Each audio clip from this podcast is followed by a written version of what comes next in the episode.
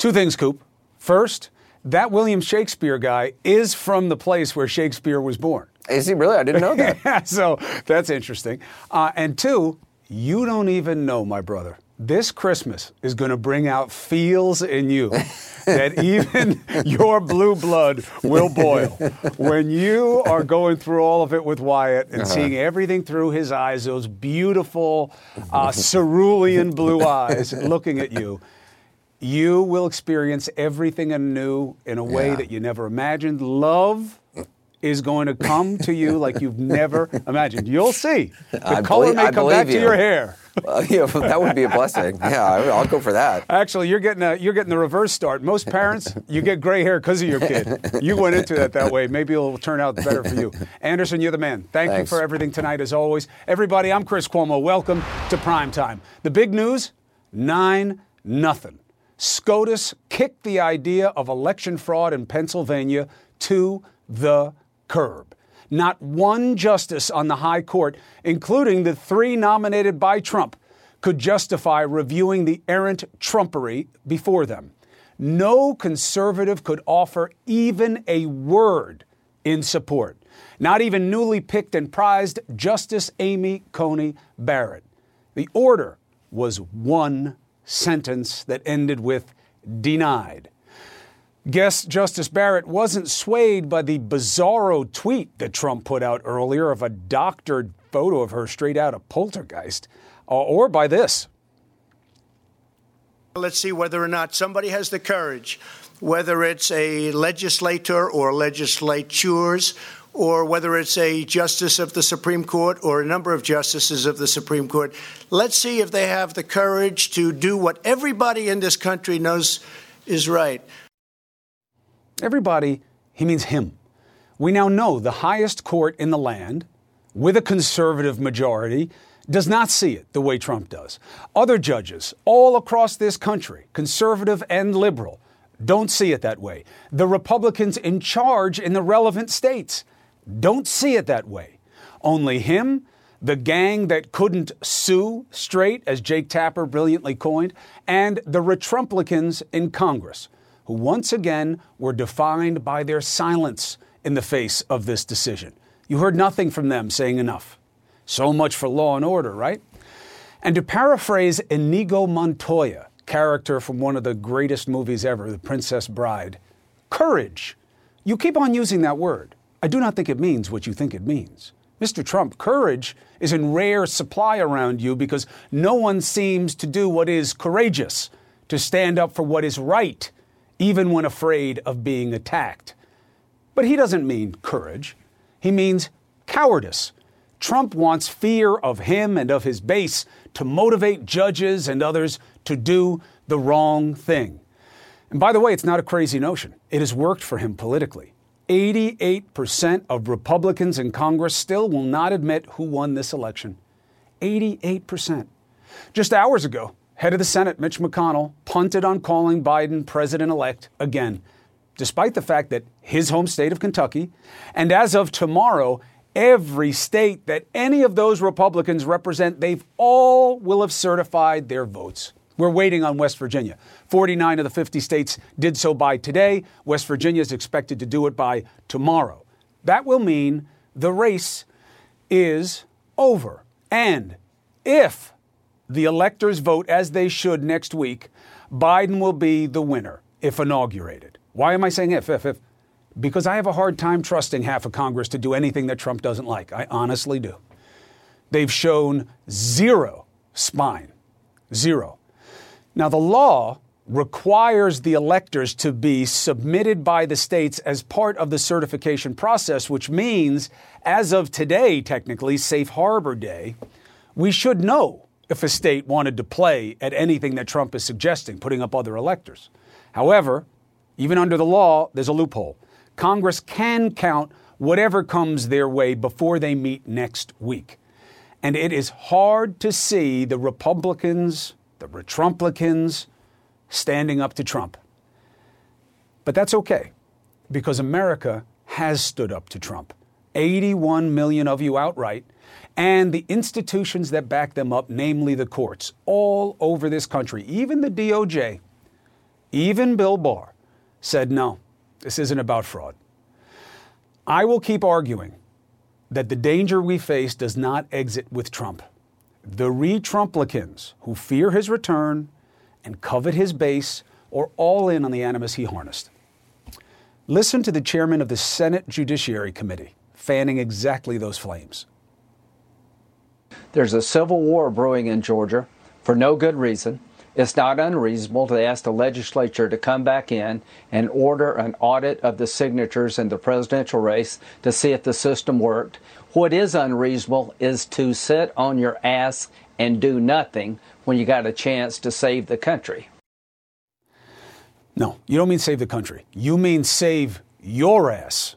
Georgia certified that vote three times over. Civil war? Seriously, Senator? Do your words still come from your brain or just some reservoir of bile? And by the way, Graham's got plenty of company among the Retrumplicans. Did you see the tweets from Arizona's Republican Party? It's calling on Americans to die for Trump. Literally, inciting violence on its official Twitter account, posting a clip from Rambo the scene where Stallone threatens to shoot another character in the face with an arrow along the line uh, with this line from the movie. This is what we do, who we are. Live for nothing or die for something was stupid in the movie. It is absurd and embarrassing as part of political dialogue. And you know what it sounds like? Exactly what Joe McCarthy was pushing against the boogeyman of communism. We've been here before. Then it was called the Red Scare. McCarthy would have been a Trumper, I argue. He was a deluded demagogue who justified lies for leverage. His toxic brew was xenophobia, right? Fear of others outside the country. It was the Cold War in the 50s, the Reds. They were infiltrating us, infiltrating our institutions. His enemies within speech sparked nationwide hysteria, conspiracies. Trumpers have taken it a step further now. Now it is that the enemy within actually comes from within.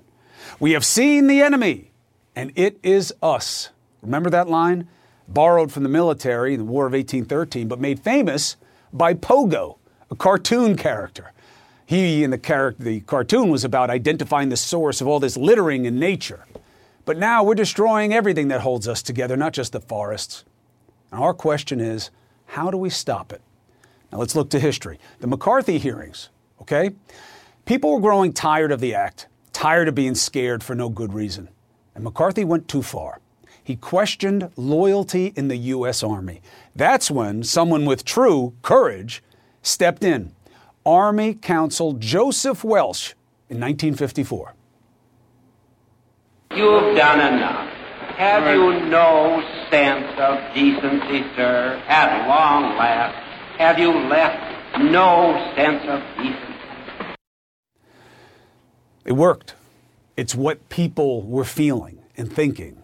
They praised that moment. Republicans went bad on McCarthy, censured him. But that was then.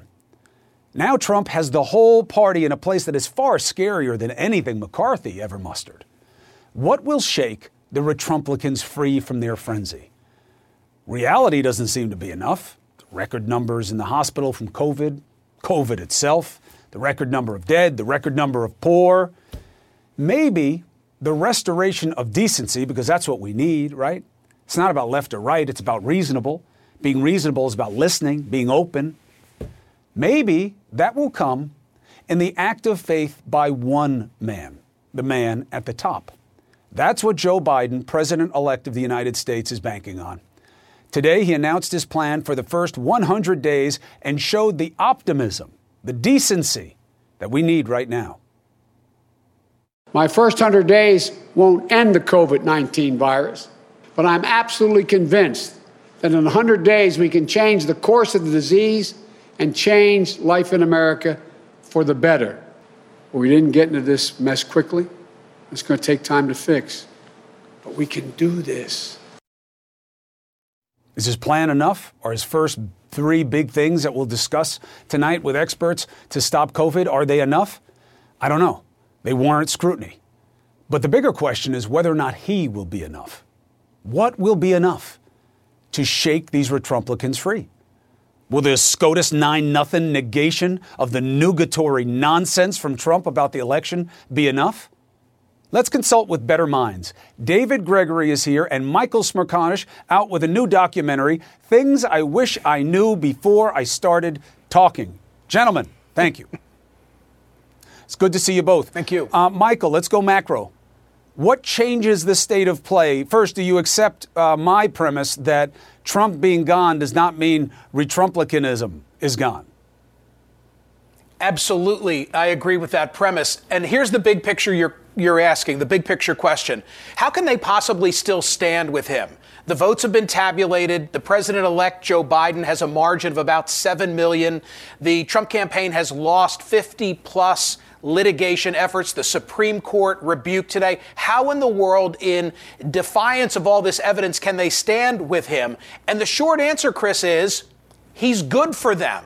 I mean, this is hard to wrap your head around, but the only Republican that Donald Trump did not drag over the finish line is himself. They picked up seats in the House arguably maintained control of the United States Senate, gained the Montana gubernatorial mansion, held on to their advantage with state legislatures. So there, there's no merit, there's no um, uh, ethic involved in any of this. It is pure partisan winning, losing, self preservation. He brings out the vote. And that's why they're not prepared to walk away. Mm. David, is there any sense within that phalanx of the right that, yeah, we won those seats. Smirk is right, but we won them despite Trump, not because of him. It was the fear of the left.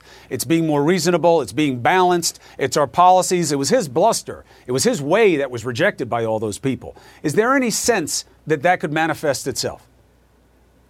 Maybe eventually, but we're not seeing it yet. And even nope. an unpopular president, which Trump was, uh, didn't cause that because he had such a chokehold on the base um, of his party, his version of the Republican Party, and that's what he's got now.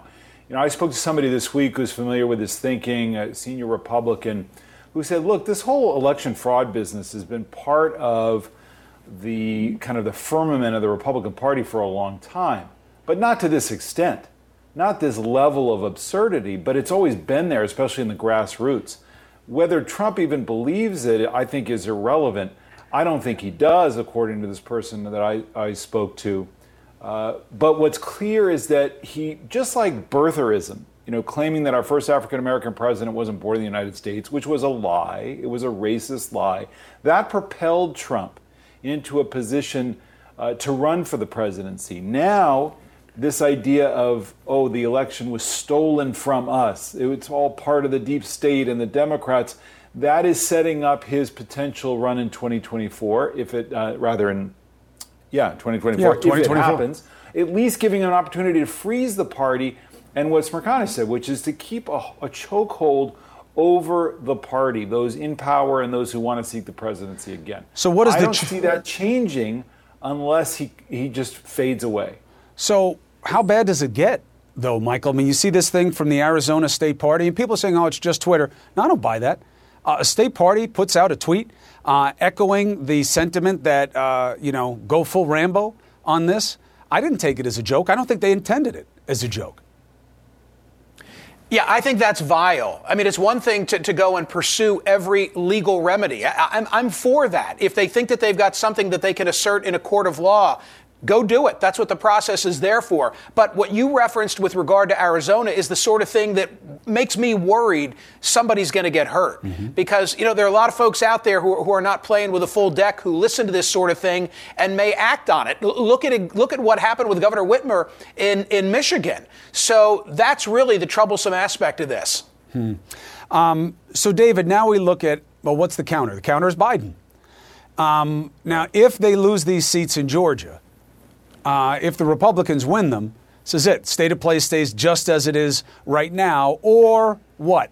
What could Biden do if he doesn't have control of both houses, David, to get something done, even on the pandemic? You know, I think it's very difficult. I think, you know, we can spend a lot of time talking about Biden's experience in the Senate and being a Washington insider and having relationships with McConnell. But I think Republicans are playing a much shorter game, and that game is look. and Kevin McCarthy said it. We talked about it on this program. You know, if you've got a majority of Republicans who believe that Trump was cheated, if the election wasn't on the up and up, then Biden's going to have a hard time.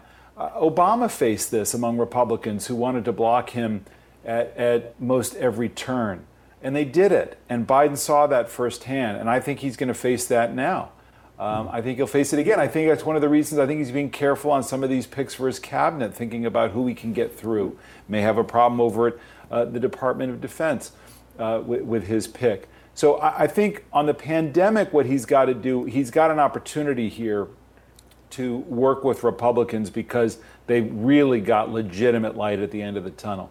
Um, and I, I, think that's different. I think the power of the presidency to, to bring people um, around to behavior is greater than moving significant pieces of legislation. Could the pandemic be uh, his best leverage, at least early on, Michael?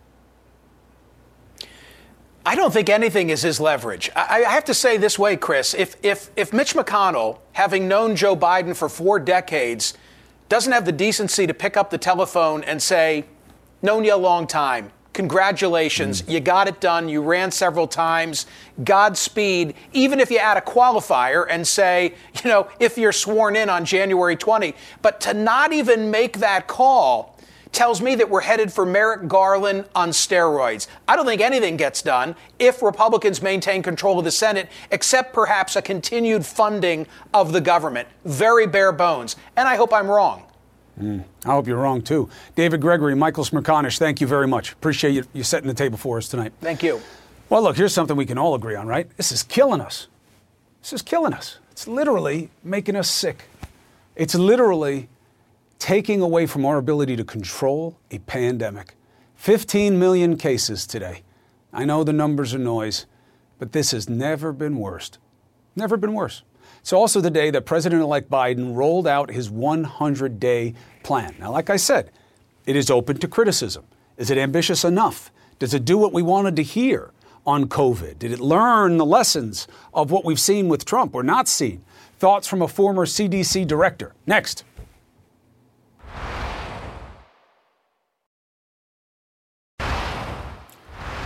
As the UK became the first nation to vaccinate its citizens today, the US had its own firsts as well, but they were devastating milestones. We've now topped 15 million COVID infections. The spread is accelerating. It took us five days to reach a million cases. Back in September, it took almost a month. Five days versus a month. Hospitalizations, deaths are soaring. Yet the president insists on lying to you about why COVID is spreading. It's not that we're testing more, that's just a lie, a deadly lie. And he's lying about the election and what was supposed to be about the vaccine. Joe Biden is on task. He named a health team to combat the pandemic, beginning with a three point plan. In the first 100 days, Biden's focus will be on widespread mask use issuing 100 million vaccine shots by mid April, and getting more kids back in school. Part of that means getting teachers vaccinated as soon as possible. All right, let's bring in someone who's going to be able to analyze this like nobody else. Former CDC Director Dr. Tom Frieden. Good to see you, Doc. Great to speak with you again. What do you think of Biden's plan? What do you think of the big three points? I think it's definitely right in the right direction. And I was really encouraged to hear the president elect level with the American people. This is not going to be quick. We didn't get into this mess quickly. We're not going to get out of it quickly. And we're focusing on the right things protecting people with masks, getting our kids back to school, and when the vaccine becomes available, getting people vaccinated so that we can begin to really end this pandemic. All right, I get the vaccine part because that's about ramping up production, make sure it's there. Um, I get the masks part because that's messaging. Back in school seemed to leave out a huge piece for me testing. Um, you know, for all the Trumpery surrounding testing, literally defined as the nonsense around that word, we don't have enough. You still can't get them. They take too long to get processed. The ones you get quick are not accurate enough. They won't be accepted by employers or by hospitals or by schools. So, why wasn't testing one of the first big three? Doesn't it matter as much as anything in terms of how we keep track of this? Testing is important, but it's only important as part of an overall strategy. And first off, if you've got test if you've got cases running rampant, you're never going to have enough tests. Mm. You have to take this really with the one-two punch. First, you knock it down with closures, mask wearing, and measures that keep it from spreading so you get it down to manageable levels. Right now, in much of the US, it is just way out of control. As it gets down to those lower levels, then you can come in with a more strategic attack to stop cases from becoming clusters and clusters from becoming outbreaks, and you keep it at a low boil, a low simmer until the vaccine can come in, more and more people can get vaccinated, and we can reopen society. And while you do that, you protect our kids and our kids' education because that's so important. One more beat on that last point. Uh, the testing in schools is fundamental. One case in too many places shuts down an entire classroom, if not an entire grade, if not an entire school. Um, him saying, I want more kids in school, that's great, but it's all about the how. Uh, what can be done to get our schools looking at it more strategically, to use your word, because you've got cases among people 18 to 22 is one of the highest growing populations of caseload. So, what do we do? Well, first off, let's get specific. If you're talking pre K through eight, there's less spread. Right. You keep kids who have underlying conditions out and let them learn by distance. Mm-hmm. You look at your staff and teachers and others, and if they've got underlying conditions, you may need to allow them to participate by distance or put them on leave. But for the other kids, you make sure that they can participate in person because we're exacerbating terrible inequalities in educational outcomes in our society. It's not just about COVID, it's about all of us moving forward together, protecting our kids, protecting our healthcare workers, protecting our future by working together but staying apart. Now, for the high schools and for universities, more complicated, but you can operate safely. You then have a little more flexibility to participate by distance, to have more teleschool in those places and lose less of that educational progress that we need to be having. Yeah, we got to get more of the best ideas from around the country that are working, more resources, and that all speaks to oversight by the Fed. Let's see if they do it. Now, you wrote a brilliant piece I will direct people to in the Wall Street Journal uh, about the vaccine hurdles. There's a lot in there about what Frieden sees as the good news, but also how you manage the vaccine will make the difference in terms of time and depth of its effectiveness. What are the high points? Well, big picture is vaccine is coming. The news is better than we could have hoped. The level of efficacy is terrific. Tens of thousands of people vaccinated, no serious adverse events. So that's the good news, but it's not here yet. So for the time being, we've got to double down on protection protocols so that as many of us are still here when the vaccine becomes available. And Congress has got to pass the package that provides funding for the programs that are keeping our economy going, that will allow vaccination programs to proceed, because there's a need for at least $6 billion to get the vaccine out. It would be just pathetic if we got this great scientific discovery, this strategic investment of the government to get these new vaccines, this fortune that our bodies are pretty good at fighting COVID, and the vaccine can really protect us and we don't have the wherewithal to get it out to people. That would just be tragic. It would be a crime. So we really need uh, the Congress to pass the new package so that the program can go quickly and get to people so we can recover our health and protect um, our economy as well. Dr. Tom Frieden, thank you so much for the insight. Appreciate you. Thank you. All right, so now what we need to do on COVID obviously plays into the congressional relief bill. Schumer, right, the Senate uh, leader for the Democrats, is accusing McConnell, of course, the Republican leader of the overall Senate, of negotiation sabotage.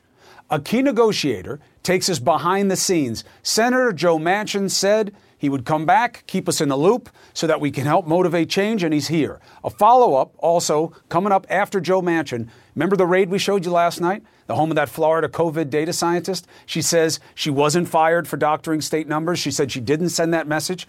Guess who agrees with her? An official who worked for DeSantis in Florida. He just resigned after that happened, and he's here to tell you why. An exclusive interview you don't want to miss ahead.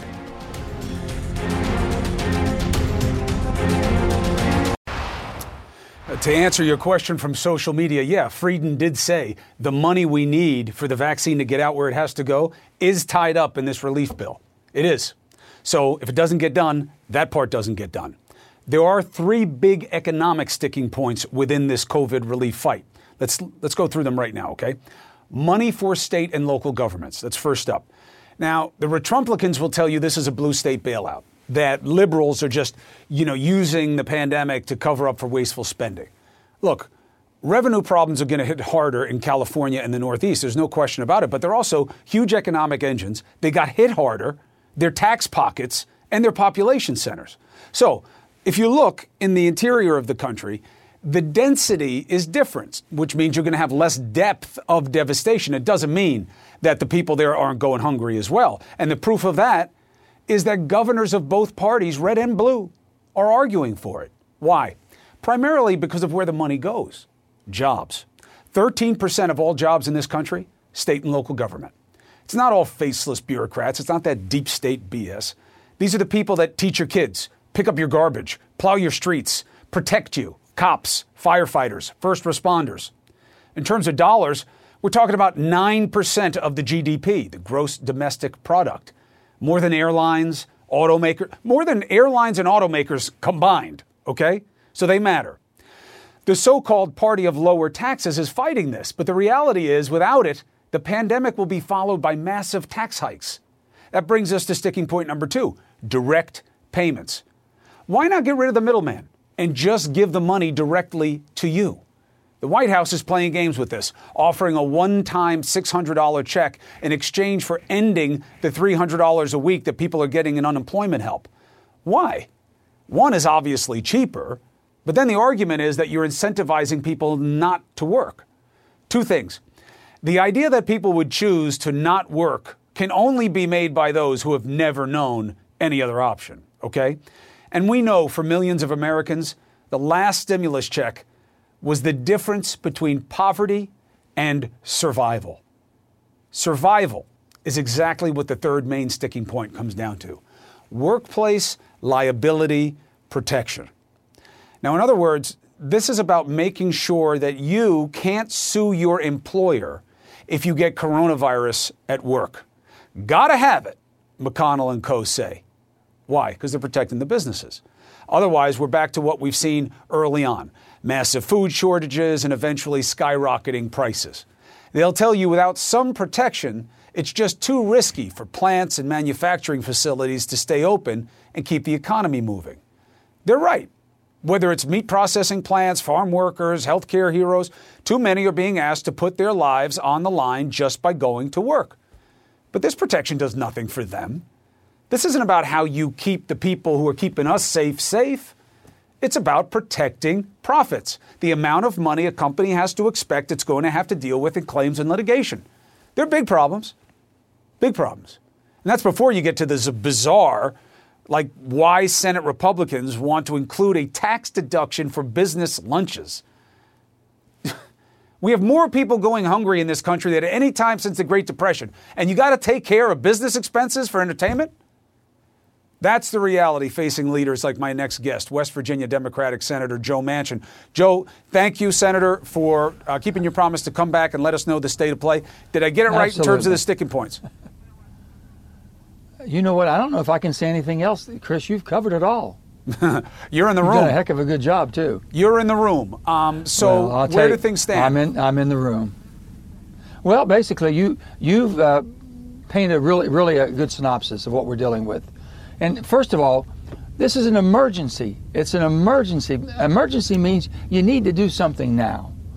At the end of December, we lose all the lifelines for people, unemployment. And then they come back with an offer tonight that we're not going to give you any unemployment assistance. We're going to go ahead and the money we have, we'll give it to the people that already have a job and a paycheck.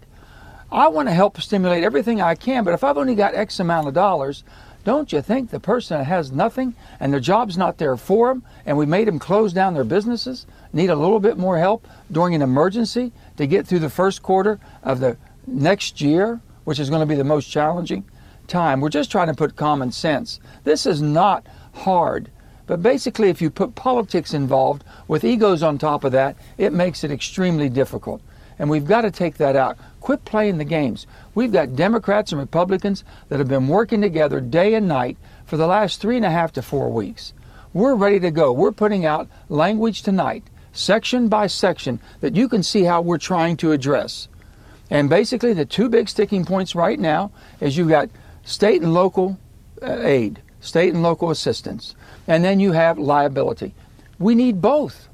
We need both. I'm a Democrat telling you, you need to protect the businesses to a certain extent, but you got to make sure that the people are responsible for a safe workplace, that the workers have safe working conditions.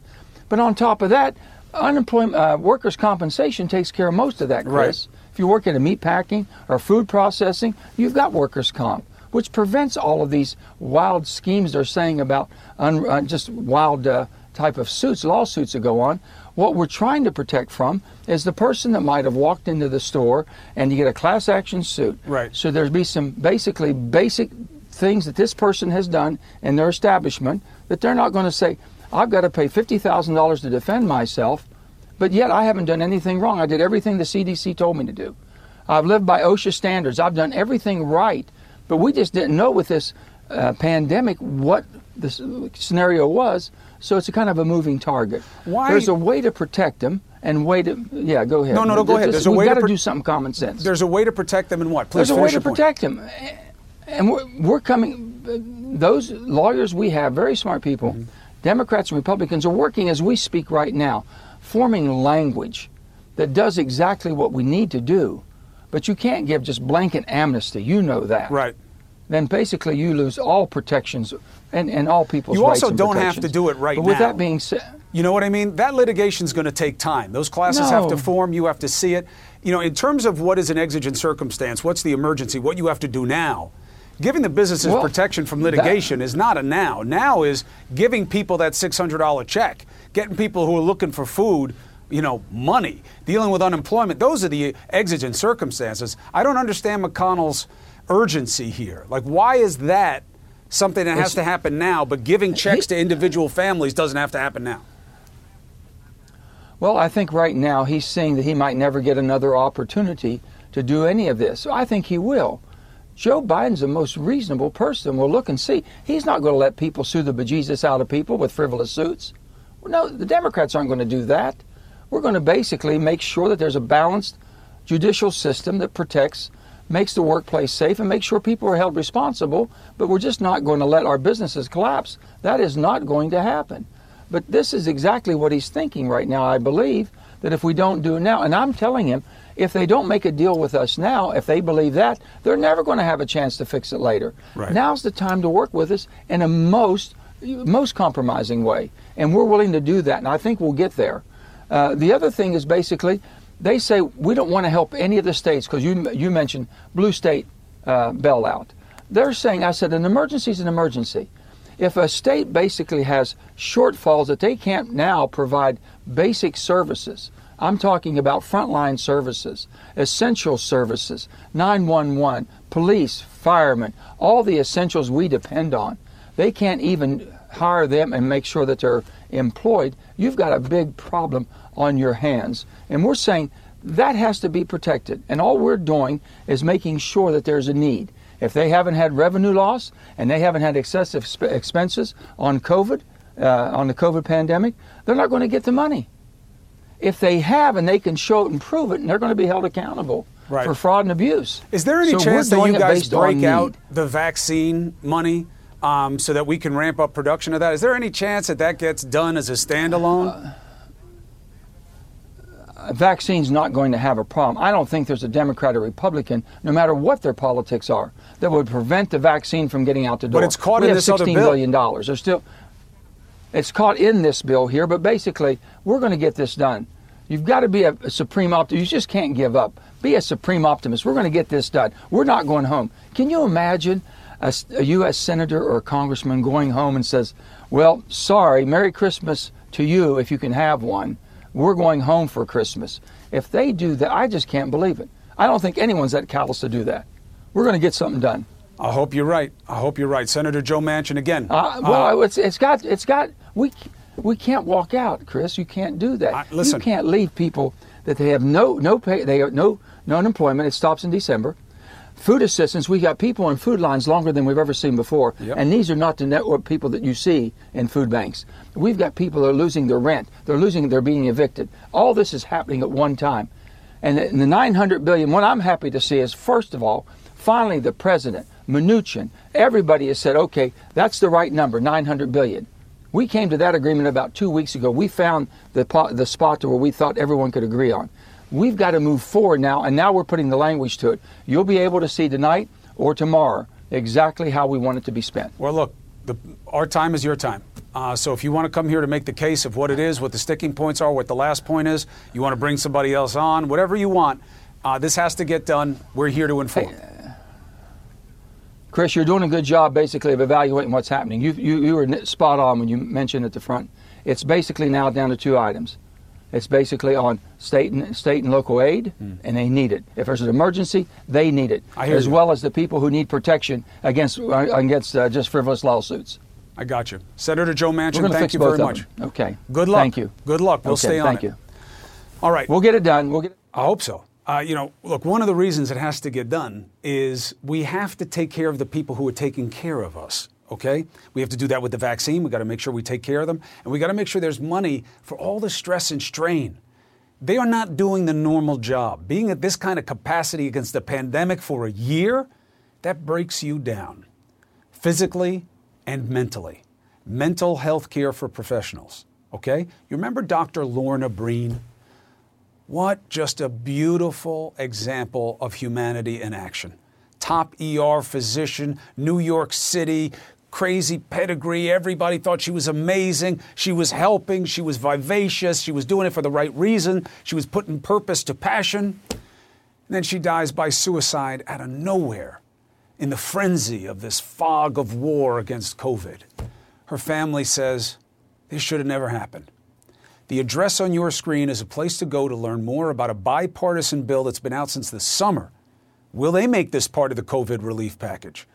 Will they give money to our heroes to make sure they get the help they need for their head, for their heart, and their body in this war to keep us alive? That's for you. Now, I want to stay on this story about what happened in Florida because I think it's a window into a kind of muscle up politics that is bringing us down. Has there been a COVID cover up in Florida? We showed you that raid last night on a fired data scientist's home, a whistleblower who thinks the governor's been trying to silence her and others. There are developments tonight on that Rebekah Jones incident. We have a Florida official who just resigned over that raid and and the pandemic response by Governor DeSantis. Why? An exclusive next. I want to bring in, you remember this, this is the video from the raid. Was the raid emblematic of political strong arming by Governor Ron DeSantis and a cover up of what is actually going on with COVID in that state? These have been allegations that have been going on from the beginning in terms of how they do their accounting. Now let's get an insider's understanding of what's happening in that state and in that government, okay? We have with us now Ron Filipkowski, okay? He has worked for the state for a while. He was an appointee uh, by Governor Scott twice, now of Governor DeSantis, once lifelong Republican. He resigned over what you saw and joins us exclusively. Counselor, thank you very much. You were vice chairman of Florida Judicial Nomination Committee. Uh, why was this too much? Well, I, I watched the video when she tweeted it out right after the incident happened and I just couldn't believe what I was seeing. I knew who she was. I've been following her as sort of an independent source of data after she was let go by the state. And uh, I saw what was happening and I couldn't believe it. And that, then I read the search warrant, the, and I'm a criminal lawyer. And uh, I couldn't believe what I was reading in the search warrant about how broad it was, about what they were alleging as a supposed crime. And so I was just really outraged by the whole situation. And then the final straw was really hearing Governor DeSantis' spokesman, uh, Fred Piccolo, come out and say, you know, he didn't know anything at all about the raid. He had no knowledge of it, and no, you know, no one told him anything about it, which I found just to be fantastical. You know, just not credible. You don't think there's any uh, any way that uh, the Florida Department of Law Enforcement does something like this, and the governor's office doesn't know? Rebekah Jones has been a, a thorn in, in Governor DeSantis' side for throughout the whole pandemic. I mean, she's a pretty relatively high profile person in Florida. Most people know who she she is and what she's up to. Um, I can tell you that you know she is not his favorite person. Right. So FDLE has to know when they're going to do a raid on her like this, it's going to make news. It's going to it's going to be big news. So the idea that that an, a small law enforcement agency like FDLE, which reports directly to the governor, would do a raid uh, like this on a high profile person without clearing it through the governor's office, right? There, there's just no way. And she says she didn't send the message that they're calling the cybercrime, that somebody accessed the emergency um, communication system within the, the, Department of Health and said, Speak up now. You know that they're not telling the truth about COVID. You know it's going to mean more deaths. Speak up now. She said she didn't send it. But in terms of the meaning of that message, uh, as an insider there within the government, you are aware that there have been suggestions about how reporting was handled from hospitals about cases, how reporting from schools was handled about cases, and there have been allegations that this government has not been straight with the people there or with the country. What is your experience? Well, that's that's what we've seen. Um, you know, we've you know watched Governor DeSantis in his press conferences you know, be incredibly abrasive and short with the media on any COVID related question. Um, it's just, uh, it's been incredibly frustrating. And so we're really looking to people like Miss Jones and like the media here in Florida to, to give us the facts, to get us the facts. And so when something like this is done, I think it's not only meant to intimidate and silence Miss Jones, but more importantly, to intimidate and silence people inside the administration right now and to send, and believe, that's why they seized her phone. Do you believe? Well, that's another angle on this story that they didn't take the router and other things they would have wanted to look at to see what IP addresses were communicating through her system, but they took the phone which would be a window right. into her sources, uh, which is a very that, dangerous exactly. examination of somebody's First Amendment rights. Um, do you believe that your governor has been dishonest about the COVID realities in your state? Yeah, absolutely. No question about it. I mean, in May he was looking for an apology from the media because he had, you know, he had conquered COVID in Florida when we all knew that that wasn't the case. Uh, he's also claimed that you know if there's a death with somebody who dies of COVID and they have a pre-existing condition, it shouldn't really count as a COVID death. Um, you know, he said a lot of things like that, and that you know, I I always had a, a very high opinion, to be honest with you, of Governor DeSantis until COVID. And his approval ratings in Florida were, I think, in the low 70s when COVID happened, and they've taken a nosedive. And it's simply because of the way he's handled this pandemic, which, which just baffles all of us here. Well, Ron, uh, I know that speaking out against a member of your party, especially the party you're in right now, is not only uh, an act of courage, uh, but some would say an act of lunacy. Uh, but I think if you're if, if you're going to stand up uh, for the right things, it's worth taking whatever comes along with it. Ron Filipkowski, thank you for telling the truth of the situation down there and what your concerns are about COVID and how the state government is handling it. I respect it and I appreciate you. Uh, if there's if there's a backlash on this, let me know and I'll take on the fight with you. All right, Chris. Thank you. All right. Be well. We'll be right back.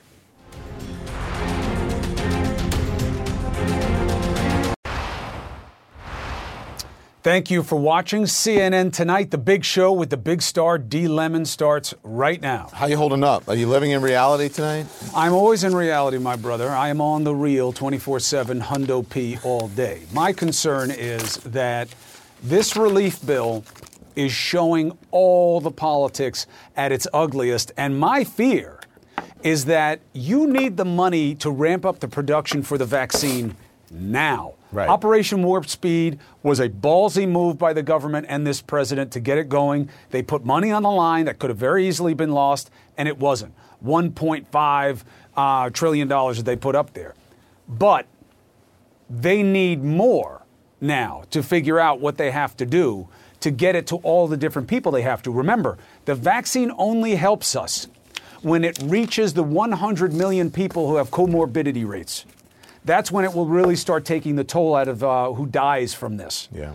And that's going to take us through the spring. And you got first responders, and you got people in the long term care homes, and you have people who are medically fragile. You know, so you really have to have enough. And you have the people who won't come back, and you blow the dosage, and you have to do it again. You know, you have to be ready. This relief money, starving isn't enough for people, right?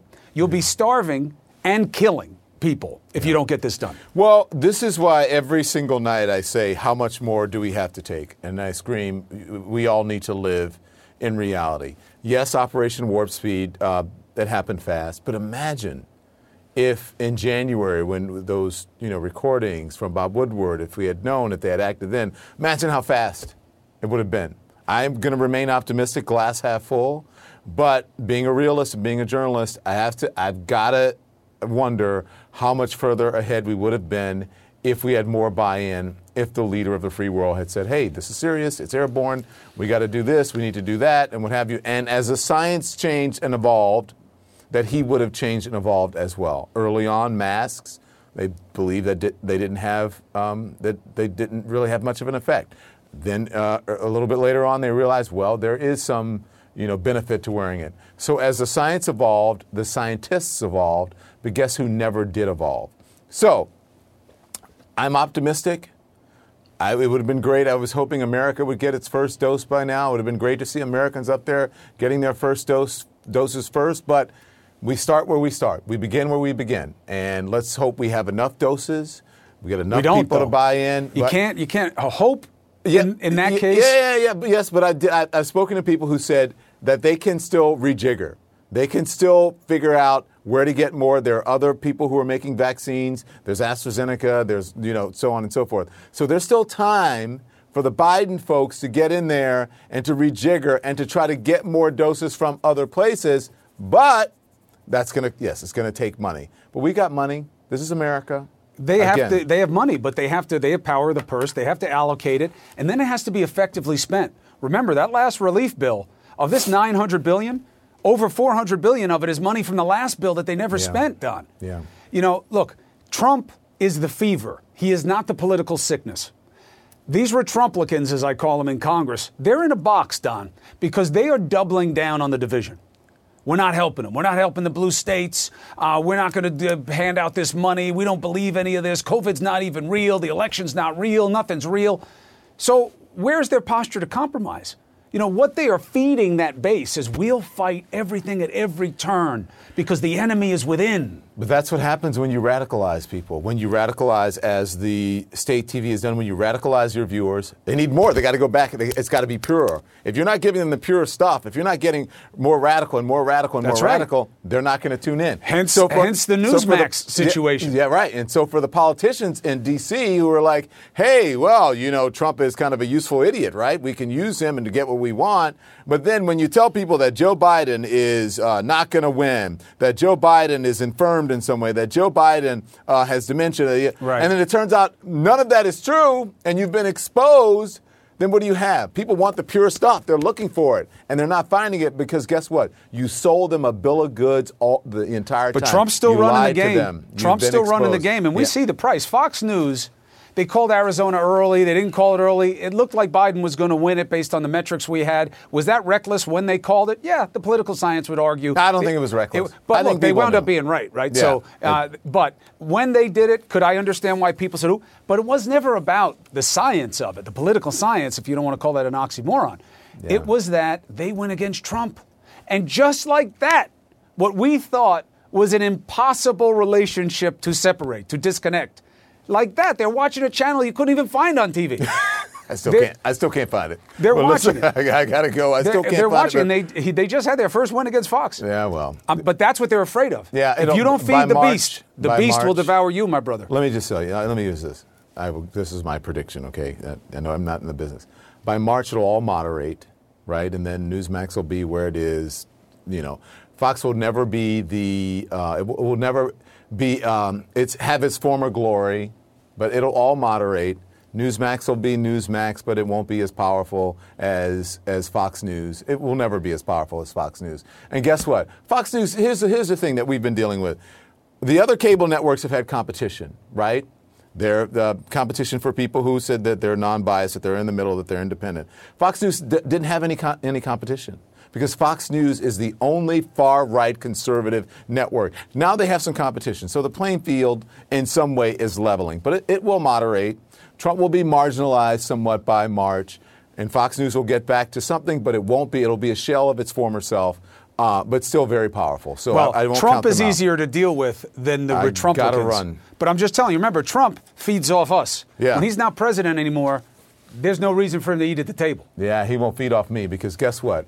On inauguration day, it's going to be like the um, for the bake sale, the the local Boy Scout bake sale at the end of the news. Hey, our kicker is a local troop number 85 raised $65, and that's what it'll be. Trump held a rally in wherever, and it'll be the final note. And thank you and good night. We'll see you tomorrow. When That's you said he's not going to feed off you, I was like, well, that's that's absolute. I've never seen you share food with anybody. No, yeah. Well, guess what? You don't have to when you when you're when you ain't hungry. You don't have to share your food with. Them. I'm hungry, D. Lemon. Stop being so hungry. I'm hungry. Stop being stop being a leech. Stop leeching off of me. I gotta I'm go. a leech. I'm a hungry leech, D. Lemon. Have a great show. Thank you. This is CNN. To, hey, wait a minute. Hold on. Where did he go? Did he go away? Never. You didn't say it. I'm always here. I said I love you, D. Lemon. All right. See you later. It's never enough with you. thi-